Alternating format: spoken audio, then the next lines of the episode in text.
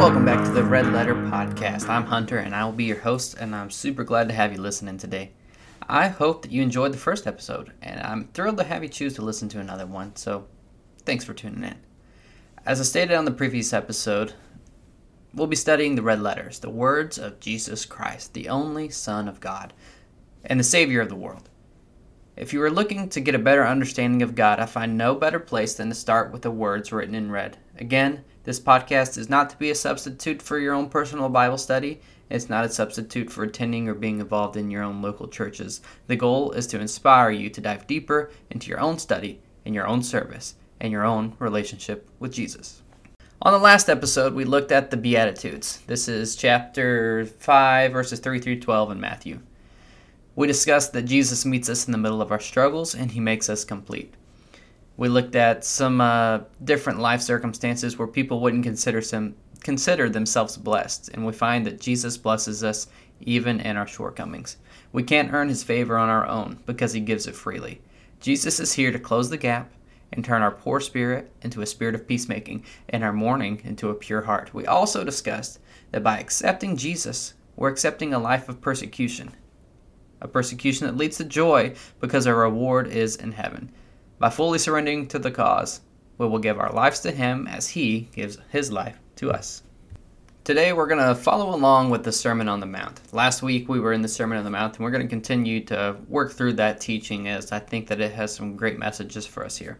So last week we finished in Matthew chapter 5 verse 12. Today we're going to pick back right up where we left off in verse 13 and we're going to read through verse 16. So we only have a few verses here to study today, but there's a lot of great content in there and I hope that it really inspires you as it did me. For many of you, this won't be the first time that you've heard this because it's a classic go to for many teachings and preachings. It's something that if you were anything like me, you heard in vacation Bible school, you heard in Sunday school. And in fact, it's one of the foundations for one of our favorite Sunday school songs. But before all that, it was spoken from the mouth of Jesus to his disciples and to the people that gathered on the hillside in ancient Israel that day. So let's imagine that we're there, hearing his voice and his teachings for the very first time. You are the salt of the earth. But if that salt should lose its taste, how can it be made salty? It's no longer good for anything but to be thrown out and trampled on by men. You are the light of the world. A city situated on a hill cannot be hidden. No one lights a lamp and puts it under a basket, but rather on a lampstand, and it gives light to all who are in the house. In the same way, let your light shine before men, so they may see your good works and give glory to the Father in heaven. This little light of mine, I'm gonna let it shine. All right, I'll spare you the rest. But I love that song. It's something that's really ingrained into me because of the way that I grew up, and it pops in my head every now and then, and I'm very blessed every time that it does. And I hope that you'll be blessed enough to have it stuck in your head for the rest of the day. So, what can I say? You're welcome. So, let's talk about salt we use salt so much today that we never really even think about it being of too much importance. However, if you try eating food with no salt for a week, I can guarantee you that you're going to lose some weight. In fact, maybe we should start a diet program based on Jesus' teachings. Food is just not near as good without salt. Fast food french fries are so good because they use a very generous portion of salt, so much that it might make some health professionals scream. The scripture clearly follows up Jesus' declaration of us being the salt of the earth with a verse about salt losing its tastiness. But if that salt should lose its taste, how can it be made salty? Maybe he knew that his audience was a little bit bland. And in all honesty, maybe we're a little bit bland ourselves. But if the salt loses its flavor, what good is it? I mean, if the salt has no taste, what's the reason for it? There would be no reason for us to use it at all. It is of no use if the salt is not salty. I would probably start reaching for some ketchup or maybe some pepper or anything to add a little bit of flavor to my food. I think we see this played out in life very often. Just look at the state of the American church. People are so turned off by churches and the message of the church is sending that the attendance is rapidly declining and the gospel of Jesus has been removed from government facilities and government practices because we have ceased to be salty. When a non believer sees our lives, it should look much different to them. It shouldn't even make sense. They should see our lives and they should immediately notice that there is something different about us, something that they want That, of course, is Jesus. But far too often, this is not the case in our everyday quote unquote believer. When we lose our flavor, we don't live out our calling. We fall victim to the lies of the world, the lie that says that being a stagnant Christian is okay. And worst of all, non believers will see us and say, there's got to be something better. Then they reach for something else the pepper. I believe that in our very nature there's a hole in us, a Jesus shaped hole that can only be filled with Jesus. But to someone who doesn't know Jesus, they're going to try and do anything and everything to fill that hole. They'll use alcohol, drugs, sex, money, false religion, and the lie that Satan will disguise as the missing puzzle piece. What I'm saying is that it's our job to live a life that shows evidence of our Lord and Savior. The people will see it, recognize it, and reach out for it. They will grab onto Jesus and allow Him to make them complete. If our lives do not reflect that of a true follower, it is likely that not only will we create no impact on a non believer, but we may in fact steer them entirely in the wrong direction. Jesus will teach on this topic sometime later, and he gives some pretty serious consequences to this style of living. But one of the consequences he follows up with right here. If our salt loses its taste, Jesus says, it is no longer good for anything but to be thrown out and trampled on by men. I think that's kind of where we are in America right now. Being trampled on by the voices of the world, being trampled on by the voices of the enemy, being trampled on by news media, by outlets that are hiding the truth because we are hiding the truth. He tells us that if we aren't doing what we were made to do, we will be tossed to the side and trampled on by the world. We will be walked over by the world, and we will have no value. It sounds kind of harsh, right? But let's think about it for a second. It's very true. Let's put things into our perspective. If we went and bought a new appliance for our house, so let's say we bought a toaster. If I have a toaster, a toaster was made to toast toast, and if that toaster does not toast to- toast, how much toast can that toaster toast? A little bit of a tongue twister there, and I did that on purpose because I thought it was kind of funny. But either ways, the toaster can't toast anything.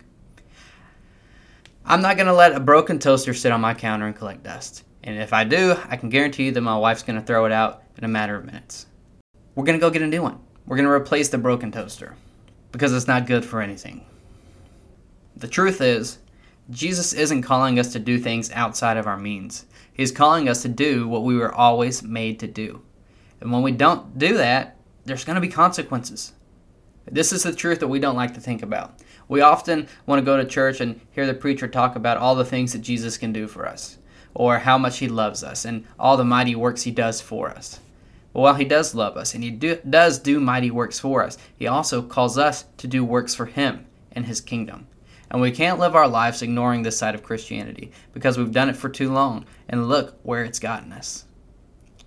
Jesus is forgiving, He is loving, and we will see that played out in the way He interacts with people. But when we encounter Jesus, He invites us to change. Throughout Scripture, anytime He heals somebody or changes somebody, He tells them to repent and turn from their wicked ways. Do not sin anymore. He calls us to do the same. When we put our faith in Jesus, we put ourselves into a new category. When you know the truth, you have to share it. We are either all in or we are tossed out. It sounds pretty radical, but this is the same type of radical living that we see play out in the lives of Jesus' followers after the return to the Father. They knew the truth, and while there was persecution facing them at their door, while people were being killed and crucified, they had no other option but to live out the teachings of our Savior. Now let's lighten things up a little bit, real quick. You are the light of the world. See what I did there? You are the light of the world. A city situated on a hill cannot be hidden. No one lights a lamp and puts it under a basket, but rather on a lampstand, and it gives light to all who are in the house. In the same way, let your light shine before men, so that they may see your good works and give glory to the Father in heaven. So let's make this make sense to the people that were there that day in the first century culture. Cities during that time were more often than not built onto a hill. They were built onto a hill to protect them from attacks. If you built a city in a valley, you could be attacked from every angle and you'd be defeated pretty easily. These cities were a place of refuge. They had tall and thick walls around them, and they housed many, many people. However, not everyone was fortunate enough to live inside the city walls. The poor would live outside in city villages, and the people who were sick and unclean were outcast from even those villages. They lived out by the city dumps. It is easy to imagine that the people outside in the city dumps, the people outside in the villages, would dream about what it would be like to live in a city. A place where they would feel safe, and a place where they would have a bed, access to provisions and food, and maybe even access to work that they didn't have. While Jesus doesn't mention it specifically here, we will see that Jesus has a heart for the poor and the unjust systems that leave the poor to take care of themselves with no help. Being a city on a hill means that we are to create a refuge to people outside of the city. That we can help provide for those who need a safe place, not because we can do it, but because He can do it, and He does it for us. The light in us should draw in people in need. It should draw in people in need and show them how to receive their daily bread, that is, the bread of life. Our gates should always be open, and our God should always shine through.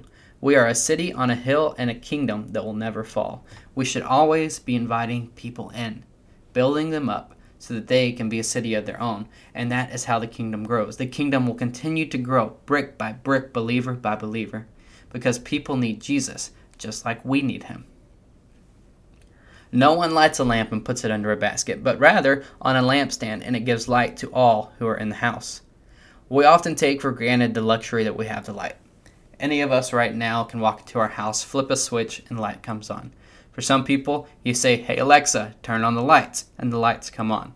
For me and my family, we put hundreds of Christmas lights up every Christmas.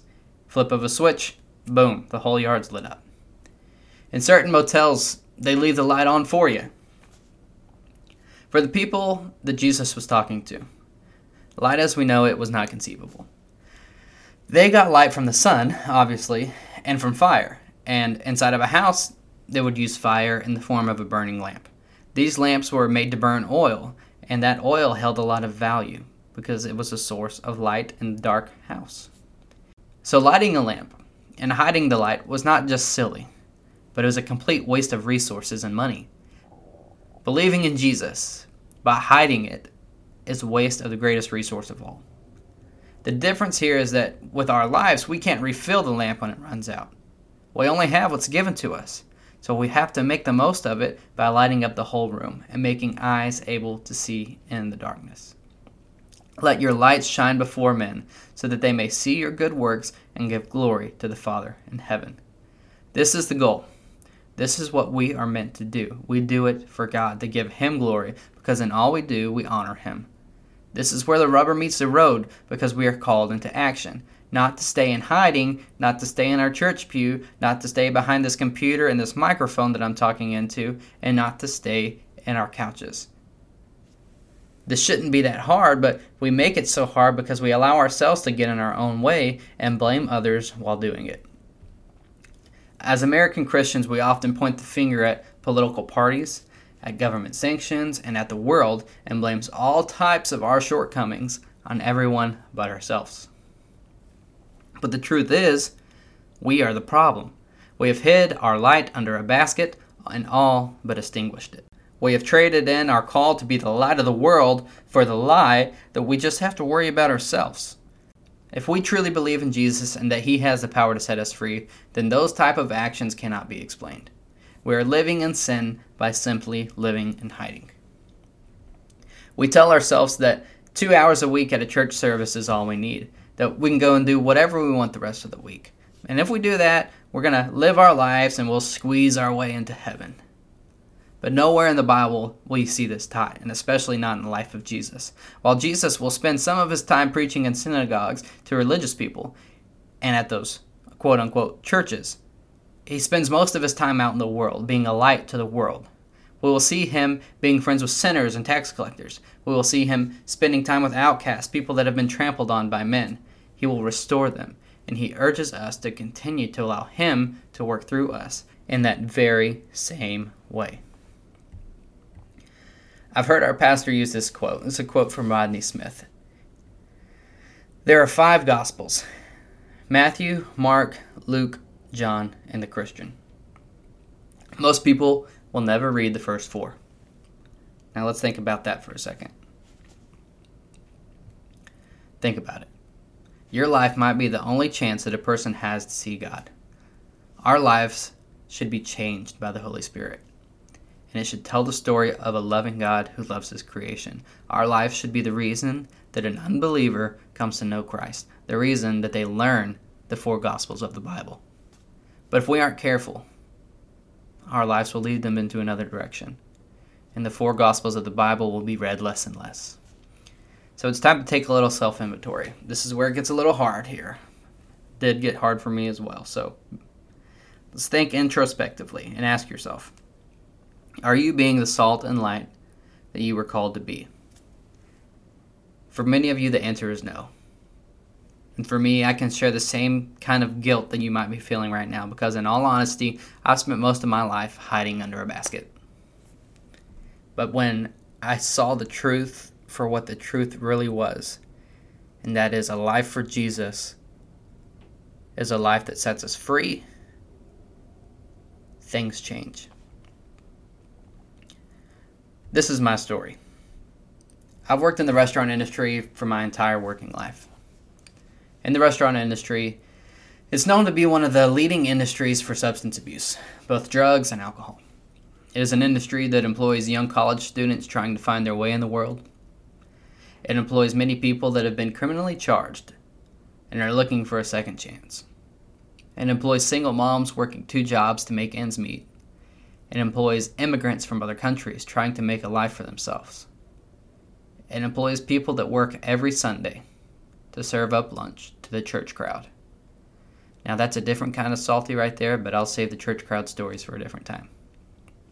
My point being, this industry is full of people unsure of God, people who have no desire to know God. And for some, they're people who deny the very existence of God. For many years, I stayed quiet about it. I tried to just go with the flow and not ruffle any feathers, because, you know, the worst thing we can do is offend somebody. I tried to sit there and be quiet. I listened to people laugh and mock Jesus, and I didn't even speak a word. I hid in my faith in fear of what others would think, claiming that I didn't want to offend someone, but in the truth, I was just scared to say anything. I think of it now, now that I am where I am with Jesus and in my walk, and I think of how silly that was. What is there to be afraid of?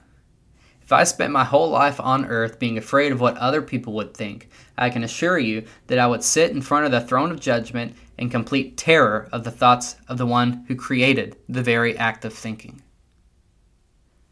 Now, I'm still not perfect. I'm working on being a light, and it's not always easy. Sometimes I'll let the enemy whisper in my ear. I'm not always obeying the red letters. Now, I'm being honest with you because I think honesty helps us grow and I hope that my honesty helps you grow as well.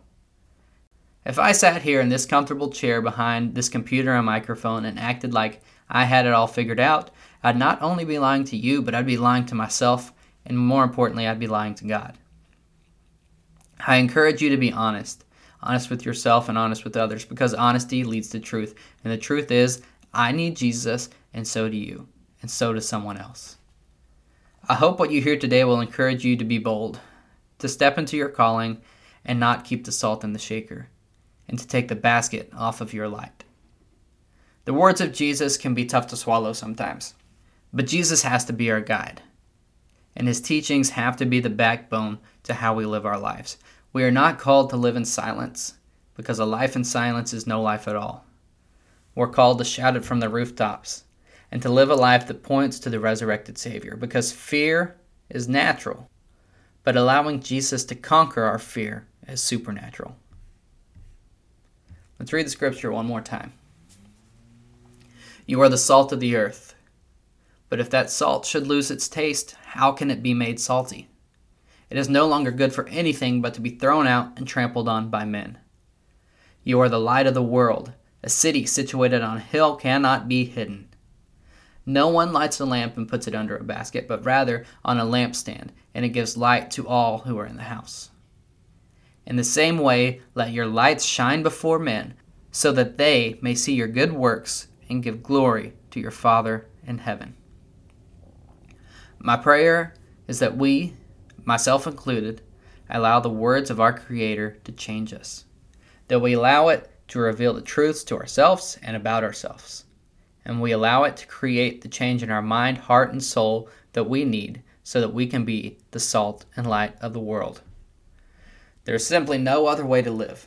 A life for Christ is just that. It's not a life for ourselves or our own personal agendas. It's a life for His glory, His kingdom, and His worship. We aren't always going to be perfect. We're going to slip, we're going to fall. But that's what grace is for. But we live our un- unperfect lives for a perfect Savior. A Savior that has stepped down from his throne, became like his creation, and have made a way for all, every single person, to enjoy an eternal relationship with our loving God. The more you serve, the more you will see that this is what we were always meant to do. So be the salt of the earth, be the light of the world. There are hurting people all around us, and we have exactly what they need Jesus. Stay blessed.